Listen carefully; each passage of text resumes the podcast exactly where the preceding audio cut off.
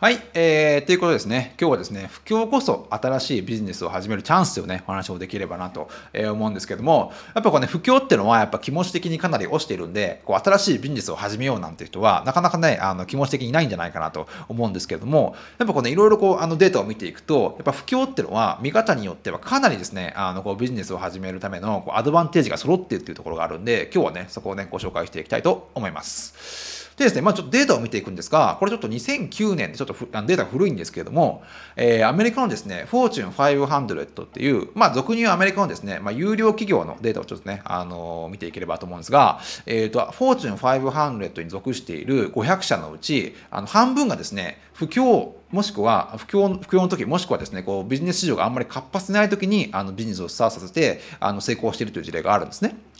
例えばこうディズニーとかを見ていくとあの1929年の世界恐慌の時にディズニーはですね新しいアニメーションフィルムのあの新規事業をスタートさせてあのこう不況の時にねみんながこうエンターテインメントを欲しがっている時に一気にそのねあの需要を取ってあの新しいアニメーションをみんなに提供してあの一気に成功してねあのそこからどんどんあのあの多くなっていったっていうあの事例もありますし例えばこうねあのみんなが普通に使っているマイクロソフトっていうねあの会社まあこの Windows の OS を作ってる会社ですけどもあその会社もあのオイルルショックの時にですね、あのビジネスをスタートさせてますし、Airbnb とか、Uber とか、Instagram とか、あの、WhatsApp とかっていうね、あの、まあ、日本じゃまあ使われてないですが、まあ、Facebook2 兆円っていうね、あの、ありえない額であの買収された、まあ、メッセージングアプリなんかも、あの、こう、リーマンショックの余波が残っていた、まあ、なんでしょう、2008年とか、まあ、2000年代の最後のあの年に、あの、ビジネスをスタートさせて、もう今ではですね、あの、10年で一気にあの大きくなったって大きくなっていったっていうね、あの話があるんで、やっぱこうね、危機っていうのは見方を変えれば大きなチャンスになってくるんですね。じゃあなんでね、あの不況時はビジネスを始めるチャンスかっていうと、まず第一に競合が圧倒的に少ないんですね。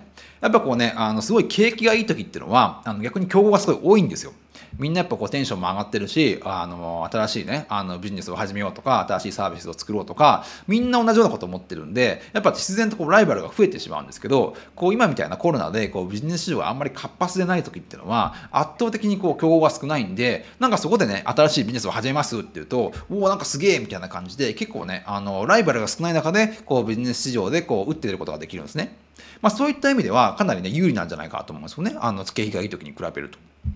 まあ、次なんですけど、それに加えて、あの、やっぱ、あの、ビジネス市場が活発でなくて景気が悪い時っていうのは、新しい提案が意外とね、受け入れられやすいんですよ。それなんでかっていうと、やっぱこう、不況になってくると、みんなこう、やっぱりね、固定費とか、普段使ってるものをもう一回見直すんですね。やっぱそこでなかなかこうね、いい提案があっていいから、いい提案があってあの物もいいしあのあのなんでしょうね値段も安いよっていうことであればやっぱそれはこうやっぱねあの不況なんでちょっとコストを抑え抑えたいところもあるんでやっぱ変えようっていうねあこうモチベーションがあの働くんですよね。逆に景気がいい時っていうのはやっぱちょっとあのなんでしょうね他にいいもんがあってあのこれを変えようと思ってもやっぱこうスイッチングコストって言ってこうなんでしょうあの新しいものにこうなんかスイッチするのにやっぱ面倒くせえなとかもう一回契約しなきゃいけないとかなんかそういうやっぱ心理が働くんでこれやっぱねなかなかあのなんでしょうねなかなかこう変えようと思うっていうあのモチベーションにならないんですね。なんで、こうやっぱ営業とかでも、やっぱ意外とこうね、あの、本当に安くていいサービスであれば、そういう不況、不況の時こそやっぱこう受け入れられやすいんじゃないかなと思うんですよね。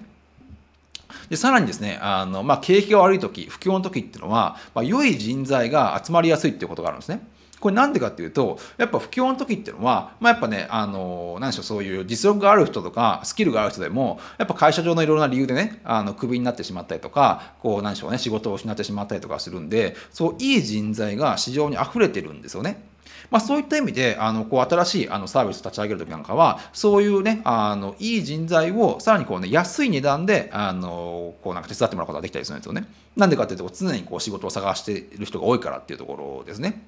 なんでこうなんでしょういい人材が集まっていいサービスを作る、まあ、そういった意味であの不況っていうのは一つのビジネスチャンスなんじゃないかなと思うんですよね。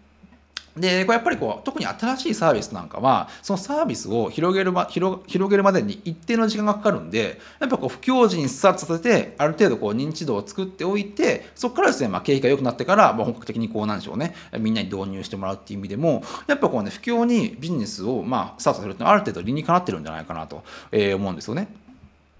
でこうデータを見ていくとやっぱね去年ですね、まあ、2020年あのコロナが直撃した時なんですけど、まあ、アメリカこれアメリカのデータなんですがあのアメリカの2020年のデータであの2020年は430万個の、まあ、新しいビジネスが生まれたっていうデータがあるんですね。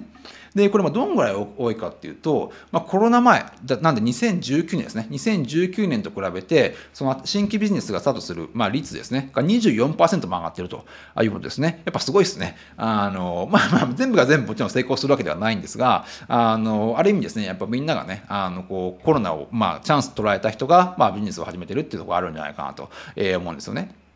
で、まあ、アメリカって実際こうなんか日本から見ると常にこうイノベーション大国大国で企業文化があるみたいなあのイメージがあるかなと思うんですけど実際こうアメリカのなんかイノベーションのあのこう率っていうのは、まあ、年々下がってるみたいなんですね。例えばこう1980年代80年ですね1980年代のこうイノベーション例えばこう新しいビジネス領域で働いてる人っていうのは、まあ、12%いたらしいんですけど、えー、2018年にはその、ね、新しい、まあ、あのビジネス領域で働く人っていうのは8%しかあのいないという形で、まあ、年々ちょっとずつこうなんですかねこう企業魂みたいのは、まあ、アメリカでもあのどんどん落ちてきてるっていうことが最近であのデータとして分かってきてるみたいですね。で、まあ、やっぱりこう経済が豊かになればなるほど、まあ、新しいことをするモチベーションっていうのはやっぱり下がってくるんじゃないかなと思うんですよね。こうやっぱ今の現状に満足しちゃうんで、まあ、わざわざね新しいことをやんなくてもっていうあのところはやっぱり出てきてしまうんではないかなと、えー、思いますね。でまあ、やっぱりアメリカっていうのは日本ちょっと違ってあのやっぱりかなり雇用が安定してないので、まあ、特にコロナとかでこういろいろニュースとかで出てきているのは、まあ、本当にいきなりねあの解雇されてしまったとあのいうことがあの出てくるんで、まあ、逆にですねあの、まあ、そういうのがなんか意外と吹っ切れてしまってあのそんなねやりたくないそもそもねそんなにやる気なかった仕事だし、まあ、突然解雇されてしまったしだったら今までねあのずっとあのやりたかった、まあ、新しいビジネスをやるとかあのそのね、家で音楽をやるとかアートを描くとかなんかそういうなんかねあの現象が、まあ、コロナでねあの出てきてるんじゃないかなと、えー、思うんですね。で、まあ、これまで アメリカのデータなんですが、まあ、そのアメリカで、まあ、去年2020年に起業した人のうち、まあ30%はまあ無職だったというようなデータがあるので、やっぱね、こうなんでしょう、そういったなんか、やった時にやっぱ吹っ切れるんですよね。あの、やっぱり突然解雇されて、まあ、新しいものを進めよう、あ新しいことをやってみようっていうね、なんか一つのモチベーションにあのなるんじゃないかなと、えー、思うんですよね。で、これはですね、企業の、企業のまあ新規ビジネスとか、こう事業転換みたいなものも一緒で、あの、日本にですね、富士富士フィルムっていうあの会社があるんですけれども、あの、まあ、昔はですね、まあ、当然こうカメラのね、あのフィルムをまあ作って、まあ、販売した会社になるんですが、あの、まあ、今当然ね、あのカメラのフィルムとか、まあ、使いははしないんですけれども、こう2000年代にデジタルカメラが一気にこうねあの市場にあの普及してきて、まあ、僕たちのねあの生活の中に入ってきた時にやっぱ一気にこうあのフィジフィルムっていうのは市場を失い始めたわけですよね。もうあのこのあのフィジフィルムの社長のあの本にもいろいろ書いてあるんですけどもう2000年代からもう毎年毎年自分たちの市場がもう 20%30% 毎年毎年減っているようなあのものに直面してまあどうにかですねこのあのその危機に直面した時にどうそのそれを対処したかっていうあのあの本でいろいろ書かれてはいるんですけど本当にまあやっぱこうねあの富士フィルムにとってあのデジタルカメラが普及するっていうのはもうなんかあの何でしょうねトヨタ自動車のあの市場場がですねもう毎年自動車の市場が毎年毎年ですね 20%30%、えー、なくなっていくみたいな感じになるんじゃないかなと思うんでそこをですね、まあ、どうあの乗り切ってチャンスに変えたかっていう話が結構面白かったりするんですけど実際この富士フィルムっていう会社はあのもうフィルム事業っていうのはもうねあの一気にあもうやめてしまって自分たちのそのねフィルムに使った技術を、まあ、化粧品にあの転換させることであの一気にですねあのむしろそのあのフィルムをあの販売した時よりも一気にあの業績を上げたっていうあの例があって今これいろんななんかあの経営とかの本にね事例として出てくるんですけど実際そのあの2000年代からあのフィルムの市場どんどんあの減っていって減っていったんだけどそこでうまくね化粧品にそれを事業転換させて、まあ、2007年にはですねあの過去最高益を富士フィルムは上げたっていう話があってあのやっぱねこう危機っていう漢字を見ればあのすごい分かりやすいんですけどあの危険の木とあの機械の木が合わさって危機じゃないですか。で危険の木は、まあ、英語で言えばクライシスで、まあ、あの機械の木は、まあ、オポチュニティみたいな感じでチャンスと、まあ、その危機っていうのはそのチャンスと危険が合わさって、まあ、危機っていうのでまあ見方によってはですねあのどう捉えるかによってかなり変わってくるんじゃないかなと思うんですよね。で、まあこれアップルとかの話もよく出てくるんですけど、アップルってこうなんかね、あの、かなり一回グワーって押してまた一気にこう iPhone とかでわーって上がってきたあの話は皆さん聞いたことがあるんじゃないかなと思うんですけど、あの、アップルのね、スティーブ・ジョブズのもう、スティーブ・ジョブズのもう一人の、えー、以外のもう一人のファウンダーで、スティーブ・ウォズニアクっていうね、あの人がいるんですが、まあ彼がですね、あの自分の本の中でいろいろ書いて書いてるんですけど、そのアップルをあの蘇らせたと言われている、まあ何でしょうね、あの iPod とかあの iMac とかっていう、まあ、昔2000年代の初めの方に出てきたあの製品があるんですが、まあ、こういうものっていうのはもうアップルがもうかなり低迷して廃れていた時に開発をされていたものだと。ことを言っていて、あの、何でしょう、その、景気が悪い時にやっぱり開発してあのいたものが、まあ、景気が良くなった時にどんどんね、あの、伸びていくっていうところがあるんで、実際やっぱね、あの、世の中に出てくるまで時間がかかるんで、本当にやっぱり景気が悪い時っていうのは、意外とこうね、もう、何でしょう、なすすべがないんで、いろんなこうなんか新規ビジネスの提案とかってのは意外と会社とかでもね、通りやすいのかもしれないですね。逆に景気がいい時っていうのはね、もうなんか別にそんなわざわざ新しいことやんなくても、あの、今までうまくいってるんでね、なんでそんなやんだって話になるんじゃないかなと思うんですけど、まあそういった意味でね、あの、こう AirPods とかね、iMac とかっていうのは、まあそういう時にあの開発されたっていうところですね。AirPods だね、iPods か。あの、iPod かな。なんかその辺がやっぱりあったんじゃないかなと思うんですよね。で、まあ、あとこう Amazon とか Google とかっていうのも、まあ、実際、あの創業はそういうあのところではないんですが、実際こうドットコム、えー、バブルを経験しているので、まあ、その時にですね、かなりこう、あの Amazon とか Google の、まあ、サービスの質はかなり磨かれたっていう話があるんですね。要はさっきもあの言ったみたいに、実際こう不況の時っていうのは、あの多くの人がやっぱ安くていいものをより欲しがるんですよね。やっぱりこう自分の固定費を再度見直すとか、あのそういうことをやっぱりしたがるんで、まあ、そういった意味でこうなんかプロダクトの質をあの上げて、まあ、あの市場で試すっていうことも含めてやっぱこう不況っていうのは大きなビジネスチャンスになってくるんじゃないかなと思うんですよね。やっぱりこうコロナであの俗に言うこうクリエイティブ産業っていうのもかなり打撃を受けていて例えばこうマーケティングとかアートとかデザインとか、まあ、フィルムとか音楽とかっていう、まあ、そういったなんかクリエイティブな業界もかなりですねあのダメージを受けてるわけですよね。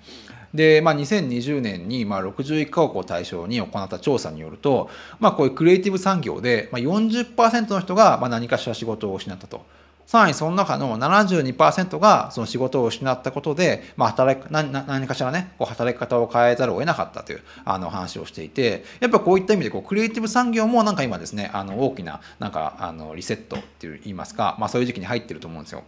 ただこうクリエイティブ産業っていうのは何でしょうこうお金があれば要は市場市場が活発化していればいいものが作れるわけでは僕はないと思うんですよね。要はこう市場が市場があのかなり活発している時っていうのは、なんかこうね、あの、忙しすぎて、なんか同じものの焼き回しとか、なんかそういうものが結構増えてくるような気がするんですよね。逆にこう市場はかなりね、シュリンクしてしまっている現在っていうのは、なんか逆にですね、あの、新しいことを考える時間が増えて、何かね、あの、今までにはないものをどんどん生み出すような、あの、現象が起きてくると、なんか僕はすごい面白いと思うんですよね。で、まあ、ジブリのね、あの宮崎駿さんなんかも、まあ、若さとね、貧しさと、まあ、無名さが、まあ、創造、創造的な仕事をする3つの条件ということもね、あのおっしゃってるんで、まあ、なんかですね、この、あの、危機をね、新しくチャンスに変えてですね、あの、新しいなんか、こう、コンテンツとか、あの、ビジネスとかが生まれてくれば一番面白いな、面白いんじゃないかなと、えー、思いますね。はい、えー、では今日今日はこんなところです。